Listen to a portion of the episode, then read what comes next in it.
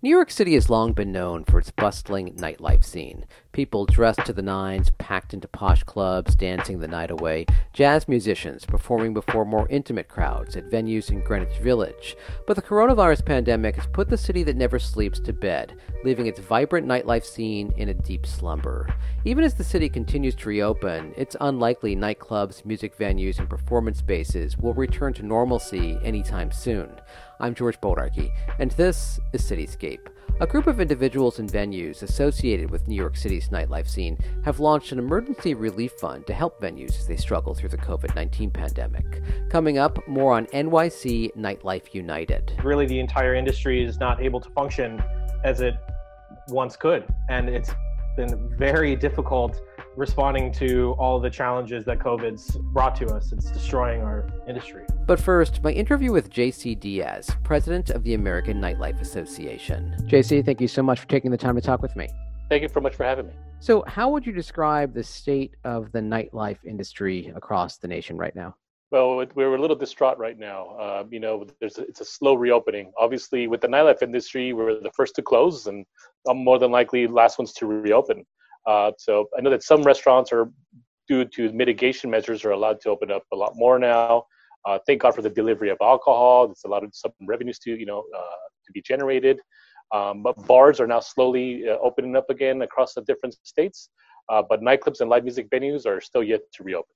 Yeah, hard to imagine going to a nightclub and dancing side by side in a crowded environment with other people yeah, you know, uh, you know, there are other venues that are have an outdoor space, and you know, right now what we're looking at is how uh, the issue is trending across the globe to see what mitigation measures that we don't already have in place.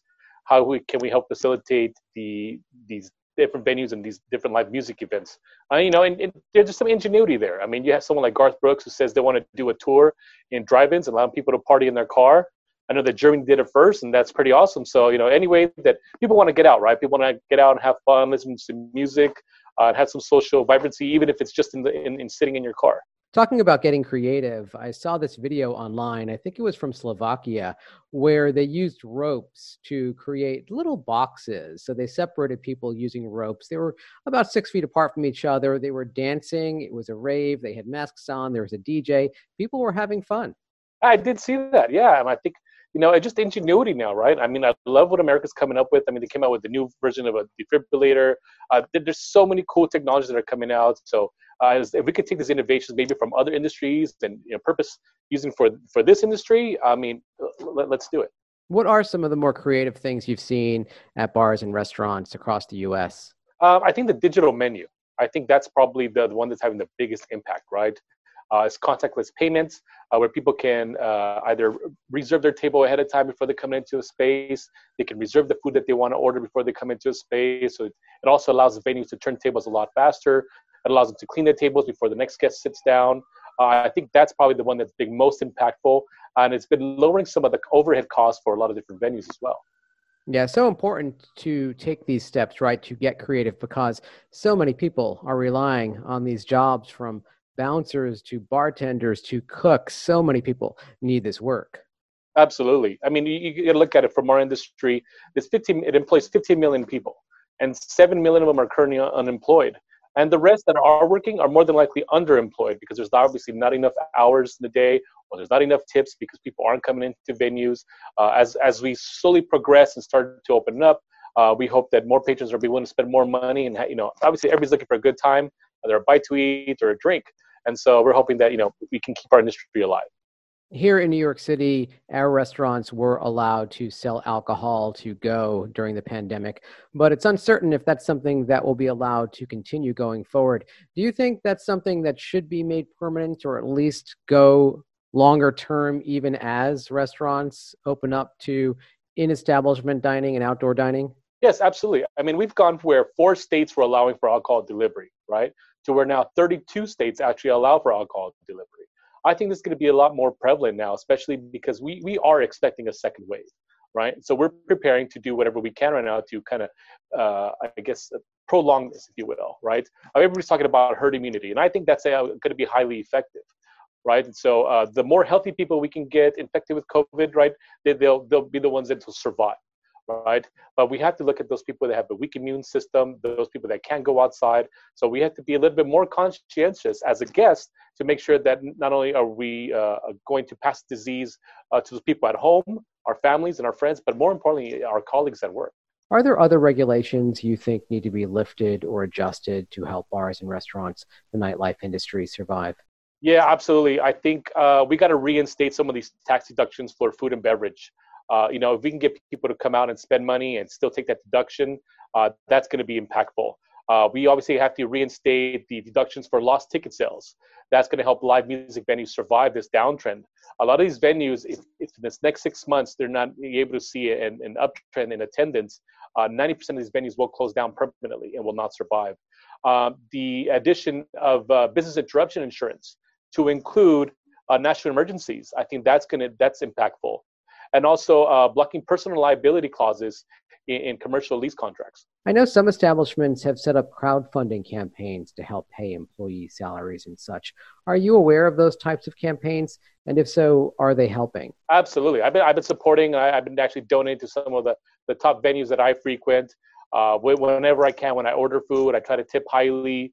Uh, you know, 20 percent is an impact for someone that's, you know, I get it. You're not at the venue, you're not eating there but I want to keep those venues alive because they serve good food, right? It's part of the patronage. And so if I can do my my small contribution of 20%, that's impactful. So I'm just kind of doing whatever I can to kind of keep help these uh, venues stay alive. When we talk about getting creative and reinventing, do you think nightclubs should move more toward food and bottle service for small parties at a greater scale to keep afloat while they can't allow large groups to mingle amongst each other? Yes, absolutely. I mean, th- there's there's there's an array of things that venues can do right now. Um, I know that some states, uh, with the with the blessing of the Department of Health and ABC, are allowing for a temporary food license so that these venues can essentially serve food and, and serve alcohol, and that's that's either delivery or part of the catering. Uh, that's another thing. Uh, I know that that some businesses, some companies are doing uh, private events, and so they're utilizing these venues because a lot of hotels are not available, right? A lot of these ballrooms are not available, but these venues are already set up for the audio and the video capabilities. They already have the seating arrangements. So th- there's there's a, a different use for these venues that we can utilize right now to kind of keep these venues alive. Um, and then uh, from another uh, side of it, I guess you can look at it is uh, to keep the music industry alive and keep these venues alive. There has been a, a, a, collaboration where you can do music licensing to do live broadcasts, live streaming. So I know that a lot of venues have been doing that, uh, and it's a good way for obviously branding of the venue themselves and keeping the the artists also uh, alive and, and and a way to generate revenue now. Could restrictions lead to an underground nightlife scene and one that might not be super safe because people are just looking for ways to get out and socialize? It's happening now. Um, and a couple of months ago, there was a actually a underground club in San Francisco. The regulators there had basically found out about it and shut it down. But I think it's going to be a lot more prevalent now, right? Uh, there'll be people doing house parties. I know that uh, what I've been hearing from law enforcement, they're shutting down very large house parties, especially in college towns. And like, and I get it. People want to go out, they want to drink, they want to have a good time, but we have to make sure that we do that safely, right? Uh, nobody wants to prolong this for another two years, right? But the more safety measures that we can implement now, the more uh, courtesy that any guest can extend to not only themselves but those people around them, uh, the the shorter this thing will, will, will last. Talk to me more about what your organization is doing right now to help the nightlife industry along. Absolutely. And so, you know, there's been a lot of back and forth in regards to what we can do, right? So that's obviously a promotion of a lot of these fundraisers. Uh, obviously, the the lobbying efforts in regards to all the five points that we talked about, to rolling back some of these tax benefits. Uh, one of the things that we just launched recently is the nightlifeindustry.net. And it's a way for a lot of these venues that are suffering um, or, or, even trying to make a comeback, right? It's, it's, you can put a job listing on there. You can sell equipment that you're not using. If, if, you if you want to get out of the business, you want to sell your business or you want to sell your building, you want to sell your property, there's a way for you to put it out there. If, if you're just an individual, uh, you know, I know a lot, I collect a lot of cool, like, you know, memorabilia from the bar industry, right? So some, some of these companies are no longer uh, around, but, you know, it's, it's basically like, also like a Craigslist where you can sell some of this stuff if, if you want to um, and you know with, without charging crazy fees. And then the other biggest impact that we're having right now is we're looking we're working with other companies to where we can launch this digital menu. Uh, we can eliminate some of these exorbitant delivery fees, uh, hosting fees, whatever any kind of crazy fees that people are charging now to make sure that these venues go into a digital realm. Uh, we're trying to eliminate that. Uh, and, and, you know, and Harbortouch is actually our partner with that. Uh, they did an amazing job to introduce these contactless payments. to introduce this digital menu. Uh, and so what we're trying to really do is trying to lower the cost uh, of operating and increase revenues by driving traffic. JC, thanks so much for your time. I want to thank you for the opportunity, and I hope uh, we can uh, survive th- this this downtrend. JC Diaz is president of the American Nightlife Association. Many nightclubs, music venues, and performance spaces throughout New York City are hanging by a thread because of the coronavirus pandemic. Enter NYC Nightlife United, an emergency relief fund set up to help venues during these challenging times. I talked with Ric Leichtung. He's the founding partner of the fund and the owner of Ad Hoc, a concert promoter based in Brooklyn. Rick, thank you so much for taking the time to talk with me. Yeah, glad to be here. So, why don't you start off by giving us a state of the nightlife industry right now from your vantage point?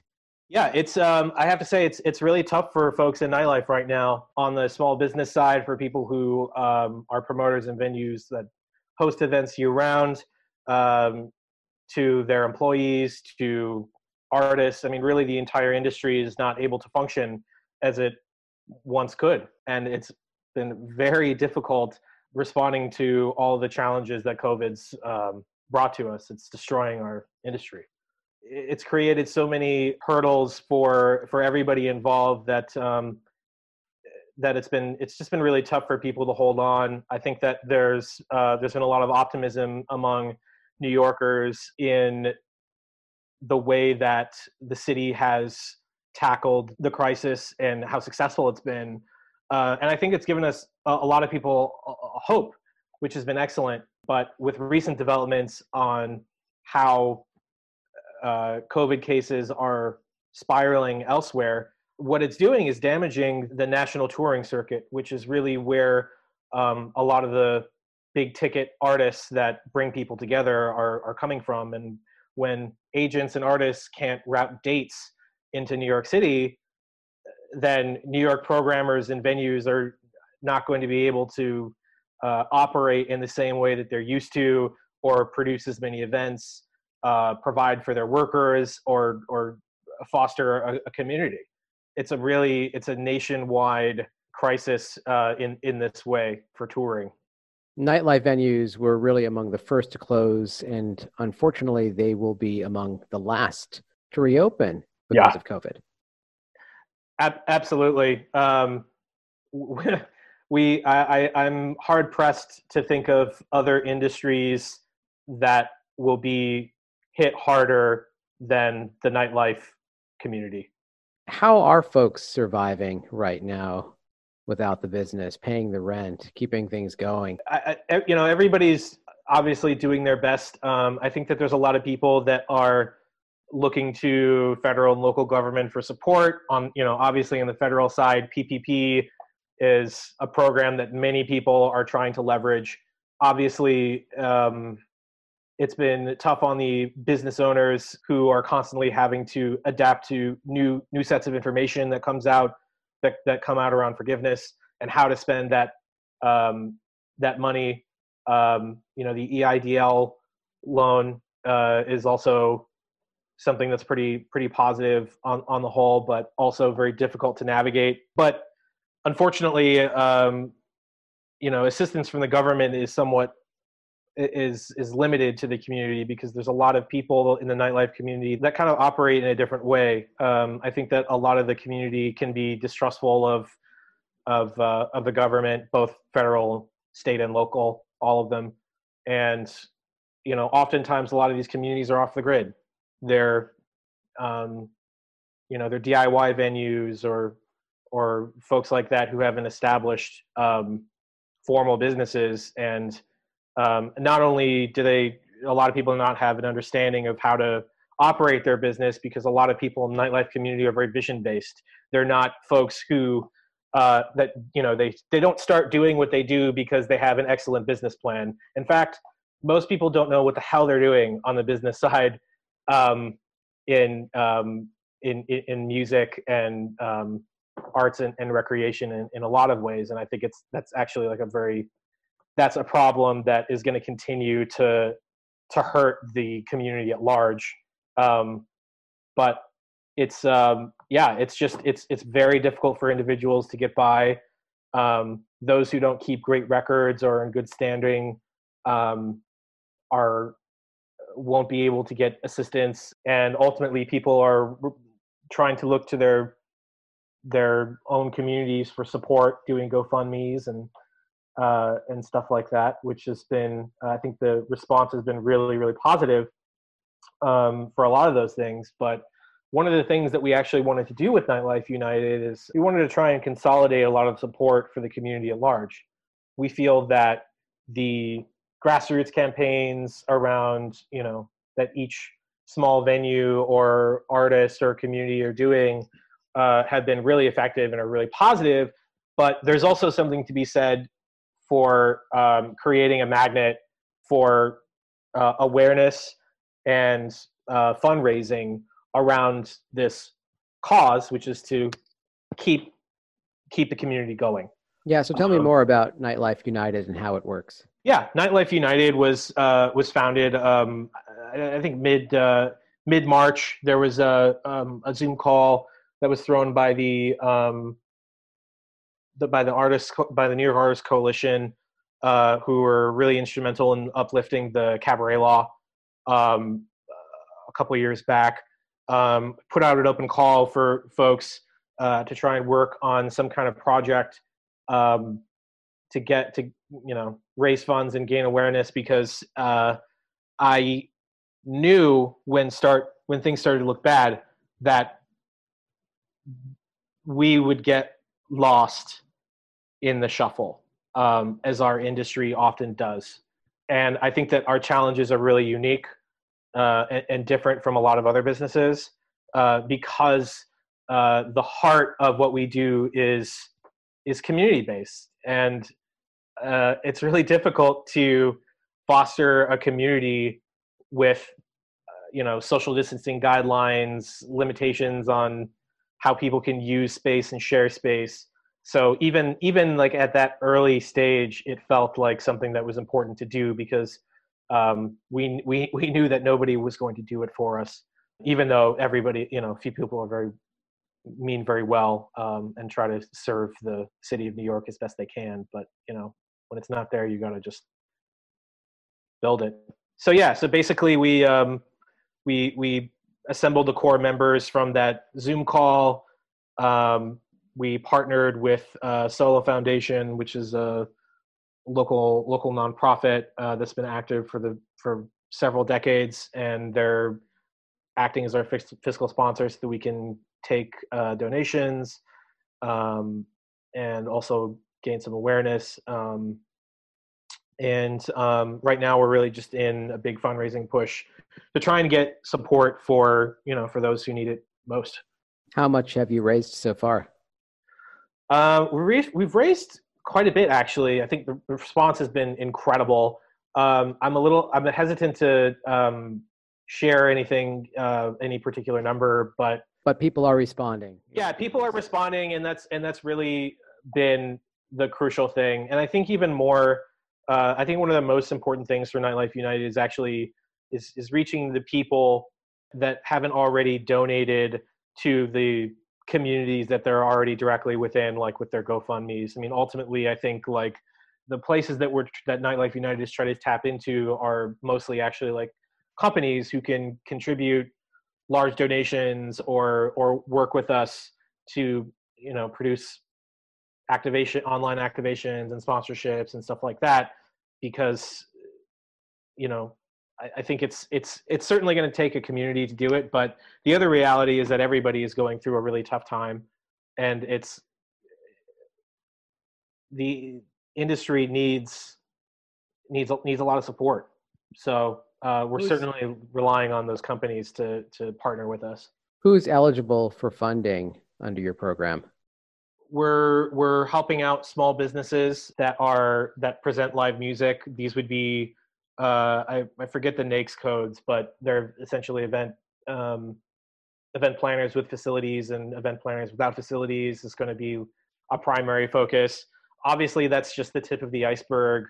Um, and we're also developing initiatives for um, employees that work at these venues uh, and promoters, artists, and things like that. Um, I think that we uh, this has been a learning experience for everybody uh, involved, and um, you know when we launched, we um, we were going to go about it um, awarding support in a way where uh, it would be very sort of mechanical and first come first serve because we were aware of the kinds of conflicts of interest that were at play where you know essentially we're we're a group of people within the community raising money for people beyond us and there are clear conflicts of interest about how that's rewarded um, and how it's distributed. So uh, ultimately right now we're in the midst of establishing a committee um, of folks to uh, to define uh, how funds are being distributed. And we hope to open applications very soon. Um, as soon as we can ultimately to try and get people some help. Talk to me more about the importance of these venues why it is critical to help them stay afloat and what they contribute to communities.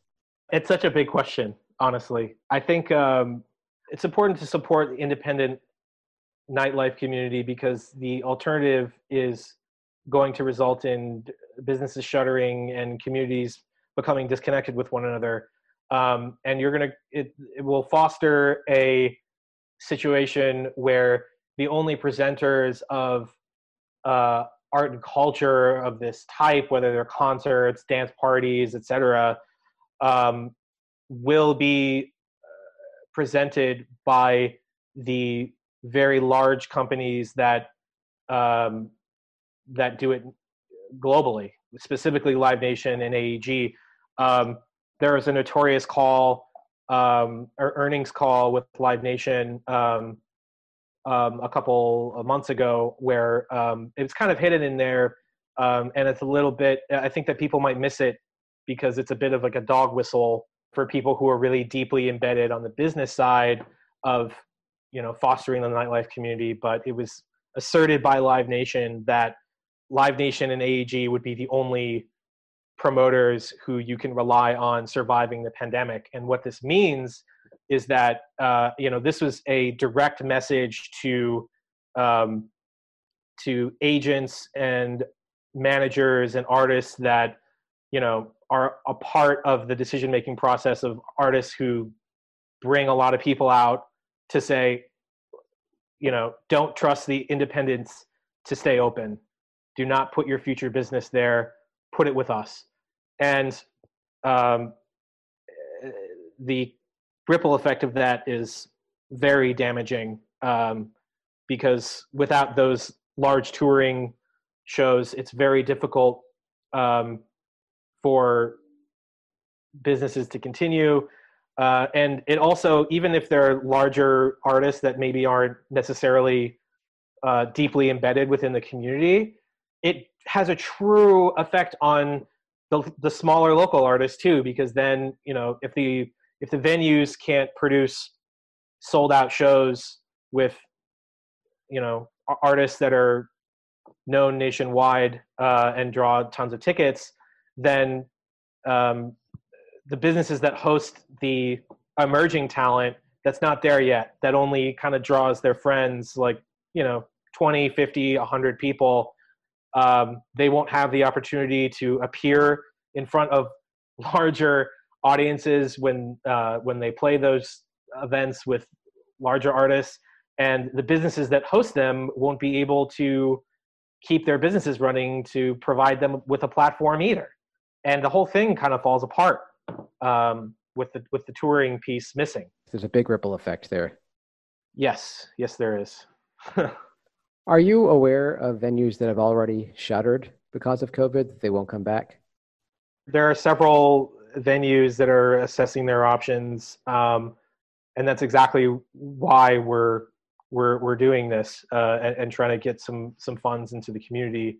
I'm specific ones for New York City. I'm a little hard pressed out of like publicly mention this, but ultimately, you know, we're looking at best case scenario. Likely, these presenters will only be operating at 25% legal capacity, which, you know, for, for many of them, the reality is also that they sell. Um, there, there's other un- unrelated uh, systemic issues with uh, being a leaseholder uh, in New York City, um, and one of them is getting an appropriate certificate of occupancy.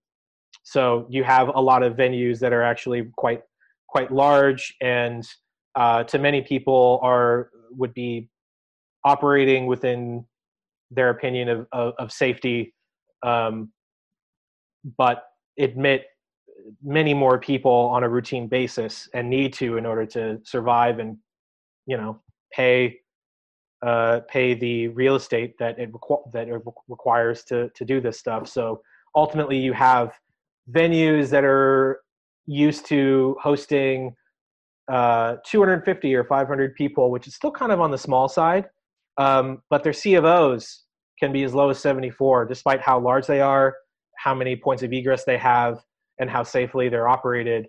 Um, and legally, you could have a 500 cap venue with a C of O of 74, and then they can legally only admit 25% of that C of O. And it's it's like a um, it's it's a massive problem. It's uh, COVID is certainly bringing to light uh, so many systemic issues uh, to light that haven't that have kind of been like laying dormant. Black Lives Matter being a huge one as well. What, if anything, are you hearing about how venues are looking to reinvent themselves when they are able to reopen things that will be completely different because of COVID? It's going to be important for venues to adopt every safety guideline and precaution to keep their um, their audiences safe. Um, there's a lot of speculation over what that will mean for for patrons. You know, whether that means pe- people will be um, getting their temperature taken before they enter um, an event, um, possibly having uh, EMTs on site um, for for smaller events. Something typical for larger, like two to two to five thousand capacity events. You might have like an EMT around if it's like a EDM show that'll attract, you know, whatever people who are looking to do drugs or or whatnot. Um, but yeah, I think that the changes will be, I think, a, a higher awareness around safety precautions.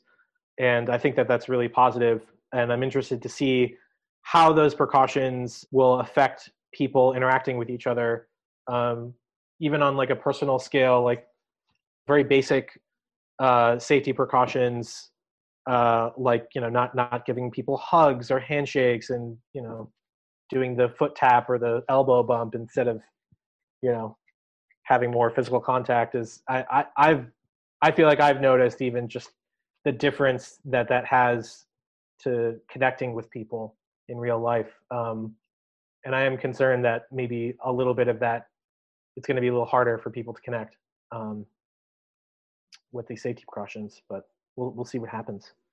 What about the work that you do with ad hoc and how this is just affecting your day to day? Wow, I can't even imagine. You must be idled because of this. I want to say we had more than 400 events confirmed in March. There's maybe a couple dozen that have been definitively rescheduled for new dates, and we're you know we're cooperating with artists um, and trying to coordinate on when they want to announce those and when it's safe, and honestly when it's not tone deaf to do so because it's also not a good time to be you know it, it's not a good time for anybody to be promoting their own agenda frankly um, or their own self-interest or or promoting tickets for events when there's so many things that are happening all right rick anything that we didn't talk about that you'd want to add um, not not that I can think of. I guess. Uh, thank you so much for for having me, and, and, let me know if you need anything else from here. Ric Leichtung is a founding partner of NYC Nightlife United and the owner of Ad Hoc, a concert promoter based in Brooklyn. More info about the Emergency Relief Fund at nycnightlifeunited.com. And that's it for this week's Cityscape. I'm George Bodarky. My thanks to producer Maddie Bristow. Our music is courtesy of Blue Dot Sessions. Thanks so much for listening.